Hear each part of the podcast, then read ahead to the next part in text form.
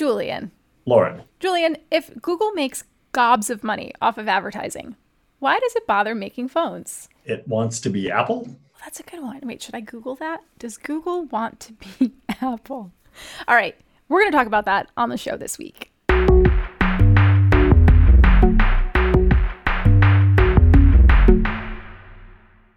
Hey everyone, welcome to Gadget Lab. I'm Lauren Goode. I'm a senior writer at Wired. My usual co host, Michael Calore, is out this week. Hopefully, he's getting some rest and relaxation. But luckily, we have Wired senior associate editor Julian Chokkattu to fill his place. I said that this was going to become the Julian show at some point. I feel even more emboldened by this statement now. Hey, Julian, thanks for joining me. Hello, happy to be here. So, Julian, we talk about tech events a lot on this show, although, of course, in 2020, they've changed and we're no longer traveling to report on the ground. We're reporting in our jammies. But for the past three weeks, we've seen hardware announcements from Apple, Amazon, Microsoft, Google, and there's been a lot of emphasis on gadgets and services for the home. And I think maybe the most noteworthy example is Amazon's flying home security drone, which we're going to talk about. But this all raises the question, right, of why do these tech companies want to literally be hovering in our homes? In some ways, they're using the pandemic as part of their marketing, right? We're all home, so you need this tech. But it's also another way, of course, to learn more about us as quote unquote users. Yes, I just watched The Social Dilemma. We're all users. As you share more and more of your personal data with these companies. So let's talk about Google first, because that was just this past Wednesday. Julian, what were some of the announcements that stood out to you? The two big ones, of course, that everyone usually tunes into Google for are its Pixel phones. And this time they're doing something a little different. Uh, instead of a Pixel and a Pixel XL version, this year we got a Pixel 4a 5G and a Pixel 5. So if you haven't been keeping up with Pixel phones, there was a Pixel 4a that they announced in August, which usually would have happened in May, basically everything got pushed around. And so it kind of threw their entire product line into a wrench. And now we're stuck with a slightly different version of that Pixel 4a that came out in August and the new next generation Pixel 5. But it's all kind of weird and confusing because the Pixel 4a 5G is kind of similar to the Pixel 5 anyway, all in all, the, the most interesting tidbit out of that is that Google is not using the big flagship processor for the Pixel 5. It's using a Snapdragon 765 chipset, which is kind of a mid range chip. And this is sort of signaling that, hey, we're not going to make flagship thousand dollar phones anymore, or at least not this year. We're going to make a more affordable phone. And this phone is indeed a little cheaper than last year's Pixel 4. It starts at 699. So it's about $100 less. And so that's sort of, you know, that was the big Pixel phone announcement. Uh, it's a pretty I'd say bare bones phone in terms of the feature set that it has. There are a couple new software features, some improvements to the camera software, but otherwise nothing too crazy or nothing that rocks the boat, unlike many of the other phones we saw this year. Yeah, it's perhaps unsurprising both that the cameras might be some of the best elements of these phones because Pixel phones do have reputations for having fantastic cameras. And also that Google got a little weird with its naming convention. I mean, these phones are actually like the Pixel 4a 5G and the Pixel 5 5G. they just didn't want to call the Pixel 5 5G, right? I mean, they could have done Pixel 5G, but I feel like that also would have been very confusing. well, it, is it all Pixel 5s are 5G phones? Yes. So that's the other big thing, I guess. You know, uh, 5G is a thing. This is these are the first Pixel phones with 5G. 5G is the next gen uh, networking technology that's following uh, 4G LTE. But the problem is, you know, as much as as many of the Android phones that are coming out these days that have 5G support, it doesn't really matter yet because chances are you probably can't access 5G anywhere in the US. I mean, there are slivers of tiny pockets of cities where you can go outside with your phone and you might be able to connect to 5G. And sometimes it will give you definitely a lot faster speeds than 4G LTE. But for the most part, most people aren't going to be using 5G constantly the way they are using 4G LTE for maybe another year or two. I'd say maybe even more than that. And there were two other gadgets from Google announced this week. One is a smart speaker, the other is something for your TV. Talk about yeah. these.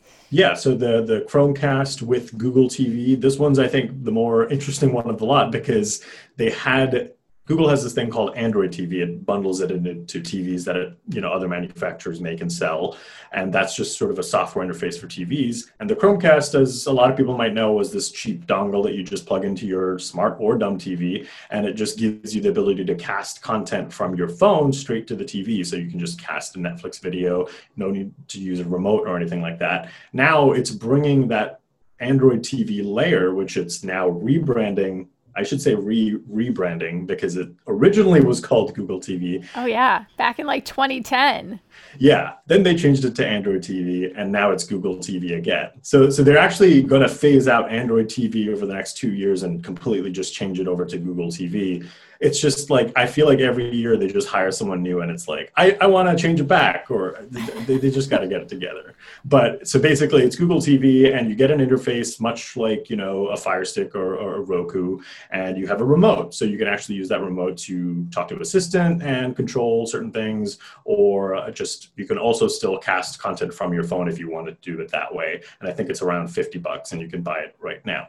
Uh, and the other thing was the Nest audio speaker. It's kind of a replacing the original Google Home that came out. Uh, basically, kind of looks like the Google Home Max that they announced a few years ago, but it's mm-hmm. a lot smaller. And it's just you know a, a, smart speaker that does what all other smart speakers do. It plays music pretty well, and it lets you talk to Google Assistant and ask for the weather and all sorts of things like that. Julian, the Google Assistant is something that I think ties a lot of these products together. And I think it's in literally every single one of the products that they announced earlier this week. But we didn't hear about too many updates to Assistant this week. Like I remember back at I/O a couple years ago, the stuff that Google was showing off with regards to its artificial intelligence was mind blowing, right? Like it's going to make a reservation for you. And then last year we heard about how it's going to effectively like block spam calls for you and do all this crazy stuff. And there's a little bit of that this week, but not a whole lot. Yeah, I mean, if you go back to last year's announcement, Pixel 4, it was basically the announcement of that next gen Google Assistant, which was, you know, going to be a lot faster at responding to you. And fast forward a year later, and I feel like they they didn't even touch about that. They didn't talk about anything related to that. It really boiled down to one of the bigger announcements with Assistant related stuff was uh, Hold for Me, which is a new feature in the Pixel phone specifically, and it basically allows you to use Google Assistant to be on the call while someone puts you on hold so you don't need to listen to that elevator music anymore. You can just sort of put the phone down assistant will sort of be in your place and then when the person on the other end comes back it'll give you a ping or something uh, alerting you to the fact that hey you should pick up your phone now. Um, but you know that that as exciting and as cool as that sounds because who wants to listen to the same song over and over again for two hours? That seems kind of small compared to stuff that we've seen in past years. And and it just is a very weird difference from last year where it was you know assistant everywhere to this year where it fe- felt more like they were focusing a little more on the products rather than the software side of things. Mm-hmm. but lauren you've also been to you know so many pixel events. What do you think that they should have announced or did you have something in mind that you really wanted to see that they have announced before or something you think that they should look at? Um, is there something that you missed here yeah, to me, I'm always keeping an ear out for what companies don't talk about at their events because I think that tends to say a lot. In this case, I was listening to see if Google would say anything about wearables. They didn't. You might remember that Google acquired Fitbit about a year ago, but that's been undergoing some pretty intense regulatory scrutiny. So at the time of this taping, the deal had not been approved, and it feels like Google's in a bit of a holding pattern with consumer wearables while it figures out the Fitbit deal.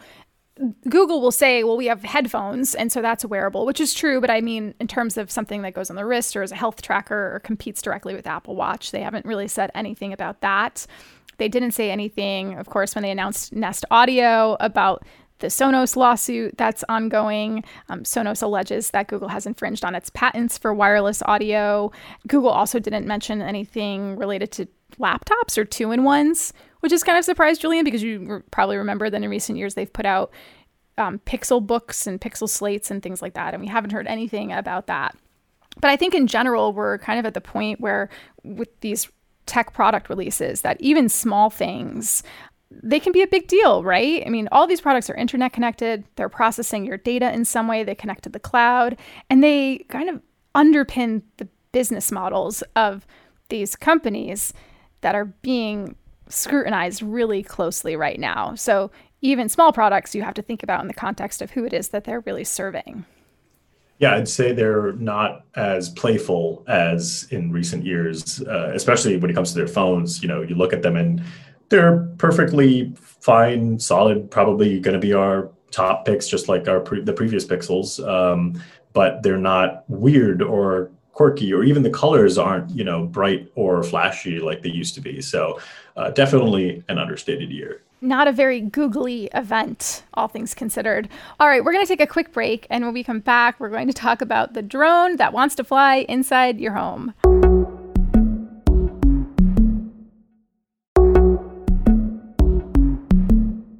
All right, we're back. And since we took a break, approximately seven more smart speakers have launched into the market. But really, before the Google event this week, there was last week's Amazon hardware event. Now, Amazon for the past few years has done this kind of rapid fire deluge of hardware products each fall. And its strategy is a little bit similar to Google's, right? It wants to be inside your home in every element of your life. Uh, Julian, give us a quick rundown of what Amazon announced at its event last week. Yeah, I mean, it was the usual barrage of new Echo speakers. Uh, there's one with a screen now that sort of rotates to wherever you're facing in the room. There's a Ring car alarm. There's an Eero Wi Fi 6 router. Uh, and also, there was a surprise announcement of a game streaming service called Luna, and it's very much like Google Stadia or Microsoft xCloud, which basically lets you, with a high speed internet connection, you can stream games from the cloud to your TV, phone, browser, just about anywhere. And it's basically, you know, Amazon diving into games more. They have their own game studio. They came out with a game recently and they're developing many more games. And of course, they own Twitch. So this is a natural way to get all the millions of people that watch Twitch streams of other people playing games integrated into this game streaming service as well. And we have to talk about the drone. Now, the drone is part of Amazon's Ring brand. Amazon acquired Ring. Ring is known for its home security cameras.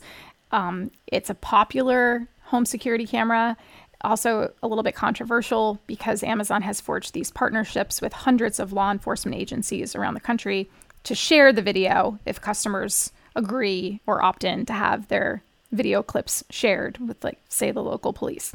And so some civil rights advocates and other organizations and even lawmakers have said that Amazon should stop this practice. But they continue. And uh, in the meantime, Amazon continues to ship products under the Ring brand. And this new drone is one of those. So it's called the, what is it? It's the Always On Cam. I think and it's, it's called a, the Always. Always home cam? Always home cam. Yeah. Always home cam. Not always not always on because that would be even creepier. And so it's docked, right? In your home. And when it's docked, um, there is a camera, but the camera is covered by the dock. And then you can program it so that if there's movement or some kind of activity in another room of the home, the drone just kind of rises up out of its dock and flies to that part of your home and starts recording the incident. Which, in my conversation with Amazon hardware executive Dave Limp, he said, and I'm paraphrasing, but it could record something as benign as a raccoon that's gotten in your house. Um, which one of our editors actually had that happen in her house this week. I was like, that doesn't happen, does it? But then it actually happened. Um, or it could be something more serious, such as an intruder in your home. Uh, naturally, and perhaps unsurprisingly, people reacted pretty strongly to this drone, myself included. My initial thought was, nope. uh, I don't want a drone flying around flying around the house. Uh, but Julian, what did you think of it? Yeah, I mean, it's sort of this like I I understand some of the benefits. You know, I saw someone on Twitter saying, "What if you know you have old, people in the home and you want to use something remotely to take care of them without having to configure a bunch of cameras and things like that?" Sure, makes sense, I guess. Uh, I just I can't you know they, they kind of even touted this feature that like hey it makes a sound so you know that it's coming. So you, you know you can i guess be, be prepared to have this flying thing coming to your room. But it's still that that freaks me out even more. Like i just don't want to walk around or just i'm just hanging out and suddenly this super loud buzzing sound like a murder hornet comes flying around in my home. Like that just would freak me out not to mention people have pets and uh, this thing is like either going to freak your dog out or your cat's going to destroy it in five seconds. Yeah how would your dog feel about this he would probably bark like crazy uh, and then bark even more and then go hide under the bed. But Amazon would probably make the argument that that's the desired intention. like you'll know if someone's in the house because the dog is going to be barking at the drone, which is then going to be flying out of your bedroom into the living room or whatever it is. I just imagining like imagine if if you have like teenagers who aren't coming downstairs for dinner and it's like you just send the drone just, oh, it just hovers over them while they're like making tiktoks or something it's like you have to come down to dinner i don't know there's just so many like weird I, it's a drone in your house. It's a drone inside your house that you have w- allowed into your home and you've programmed to do the thing that it's going to do. And Amazon and Amazon is saying that it's private, because because its rotors make noise. like and because also when it's docked, the dock happens to block the camera. Like that's not like privacy first design. That's just the way the thing works. But they're like, don't worry, those are the privacy features. it's just uh, well, Amazon. And, and yeah, I mean, you, you, that's a good point. Like at the end of the day, you know, it's they can say uh, that they're you know clouds are secure and all that but it's still an internet connected product and there have been a lot of ring breaches before. So you can imagine even being more terrified of having this moving camera in your home that's you know has still uh, nothing is perfect. This thing could very well be hacked and someone could control the the drone in your home. Yes. Yeah. Like just the other day my apple tv suddenly went on for no reason. I mean i didn't I didn't turn it on. And then a passcode appeared. And so the only thing I could think of is that a neighbor who lives close enough was trying to cast from an iDevice to my Apple TV, picked it up on the wireless network somehow and was trying to like cast my TV. And I was like, imagine now imagine if that happened but it, instead of just your apple tv turning on it was a noisy drone flying around your living room. Like oh, what the actual now i should say that initially i asked amazon about the ring partnership and whether or not this always home drone camera if the partner the ring partnership with law enforcement would extend to that camera. And they initially said yes and then later on came back and emailed and said actually no the drone is not going to be a part of that partnership program. So as i understand it right now or whenever it launches later this year uh, you will not have the option as a consumer to share those videos with law enforcement.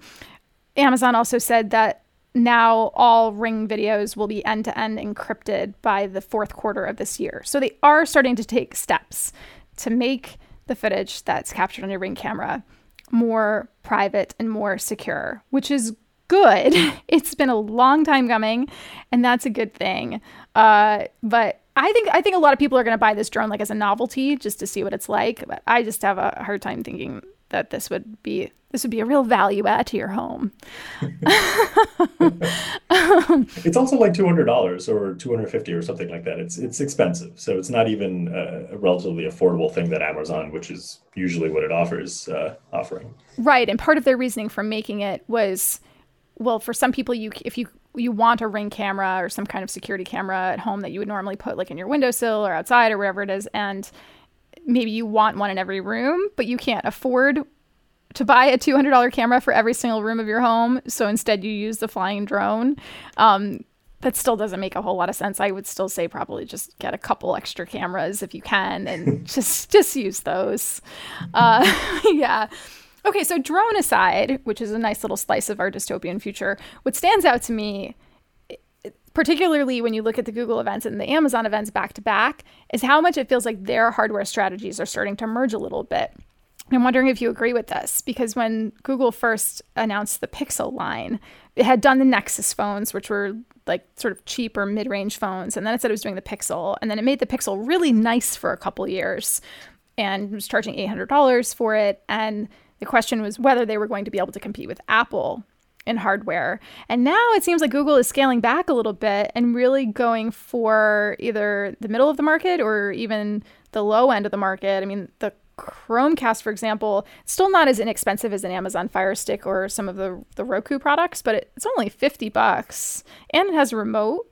Um, and Rick Osterloh from Google said, We don't think the world needs another $1,000 phone right now. So I think Google is very clearly sort of putting its stake in like the mid range market for phones. Yeah, I think they're being a little smart about it because I think usually what people have always said historically about Pixel phones is that they're overpriced because, you know, you compare it to a Samsung, which is, you know, you can compare the specs to a fine degree and they're almost always way better on the Samsung, even though at the end of the day, you know, they're pretty both good phones. Um, but you know, Samsung pushes all this new hardware versus Google sort of sort of settles now and then, and maybe doesn't include the best Wi-Fi chip or something like that. Um, but it priced them very similarly to other flagships. But now I think this price point is a lot more stomachable for a lot more people. It kind of just makes sense with what they're offering. Um, but also, I've thought of Google hardware as sort of a reference for what everyone else does because, you know, I think Google's intention is still uh, very similar to its Nexus days in that it wants to produce something good that people can buy and use.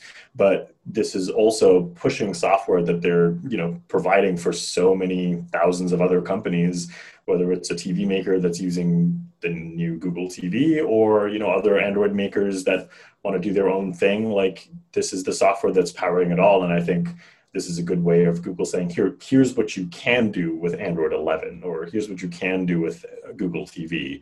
Um, and then these other companies can sort of, you know, take it, add layers over it and improve it or uh, do their own thing and, and improve it in some other way.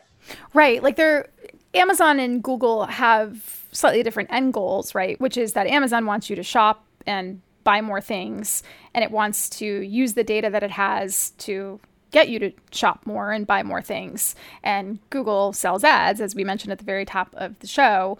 Um, but it they're both using low cost hardware as sort of delivery mechanisms for your data in order to accomplish those goals. Yeah, compared to like Apple, who prides itself on not sharing your data at all, so it justifies the higher price for being able to secure your data in that way. Right. All right, Julian, one last question for you of all of the products that we've seen announced in the past few weeks, and you had to choose one product from each company. So that would be Apple, Amazon, Google, and then Microsoft, which we didn't really get to talk about much, but Microsoft put out the Weird Duo recently. Which of these would you choose? Well, from Google, I'd probably pick the Chrome. Well, I actually did just buy the Chromecast because I've used a Chromecast all my life, and I feel like this would be cool to experience Chromecast with a remote and actually have an interface on my TV.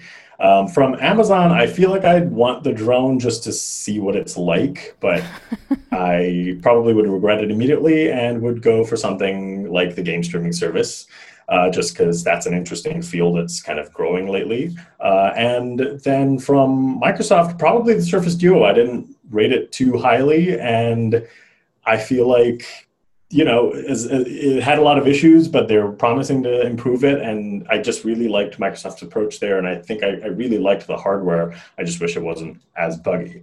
Uh, and I guess from Apple, I'd probably pick the iPad Air because that thing looks amazing. Hmm. Oh, these are good choices. Okay. What about you? What would you pick? Okay. From Google, I agree with you on the Chromecast. Would definitely get the Chromecast primarily because it now has a remote, and I wish that I could use the Google Chromecast remote on my Apple TV if that was possible. Just throw the Apple TV remote out the window. From Amazon, they didn't talk about this at the hardware event, but a couple weeks before, they announced this super weird wearable called the Halo Band. And I'm intrigued enough by that that I would probably try that. Apple, I think I would try the Fitness Plus service when that launches. So not a piece of hardware, but a service because I, I don't know, like digital fitness stuff, and I think that would be fun to try out and see see if it's really a Peloton killer.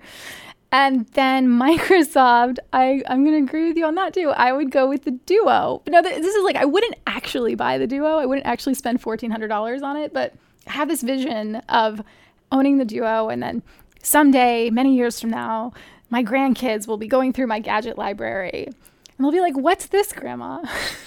I'll be like, Well, kids, back in the pandemic of 2020, Microsoft put out a phone, but it's not a phone. Don't call it a phone. That's this bizarre oddity, a dual screen device with a giant hinge down the middle, running Android, and charged people $1,400 for it. And that was innovation in 2020. I just think it'd be hilarious. Uh, it's just a weird thing that I like want to try. So yeah, that those are my those are my choices. So those are the things that we would buy. But we're going to take a quick break and we come back. We're going to do recommendations of what we actually do own or are going to buy, or just stay tuned.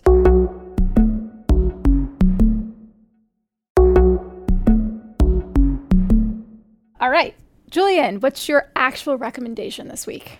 it's kind of hard to it, it's basically building a pc which is kind of a, a, statement more than a product or something that to recommend there's no one component I can say that you should get. We do have a recommendation on uh, Wired.com of what you should, what components that you might want to look into if you want to get started building your own PC. But I recently built one for my girlfriend because she was using a laptop. She was having um, back pains and muscle pain because she was just basically craning her neck down all the time, staring at this little thing that wasn't very powerful. And me sitting with my giant desktop PC right next to her, I was like, you know what? I should build her a PC too. Aww, so that's uh, love. I so so I built her a PC, you know, and and she definitely now has a dual monitor setup because it can power that kind of thing and it just basically it was a lot of fun building it it was a lot of uh, it was kind of cathartic and and relaxing and it was just very nice overall but I, I also understand that it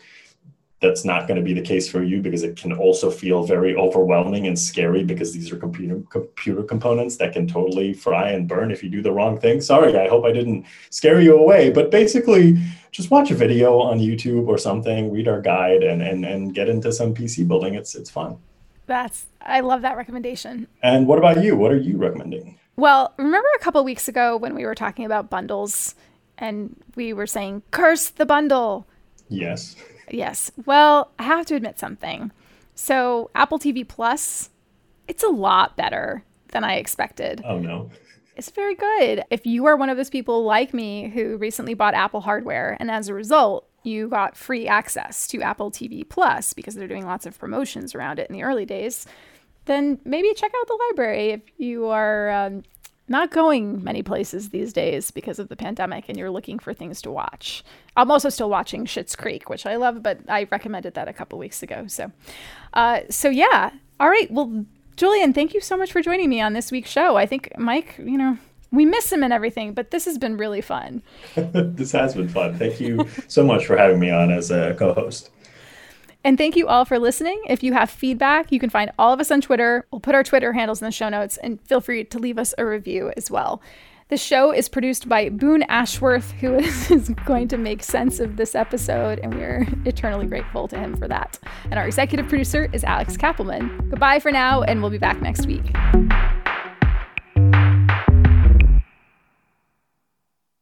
Hi, everyone. Michael from Gadget Lab here. I want to tell you about our friends over at the Big Take podcast from Bloomberg News. Each weekday, they bring you one important story from their global newsroom, like how AI will upend your life, or why China's targeting the US dollar, and maybe how Joe Biden plans to take on Donald Trump. Oh boy. Check out The Big Take, a daily podcast from Bloomberg, wherever you listen.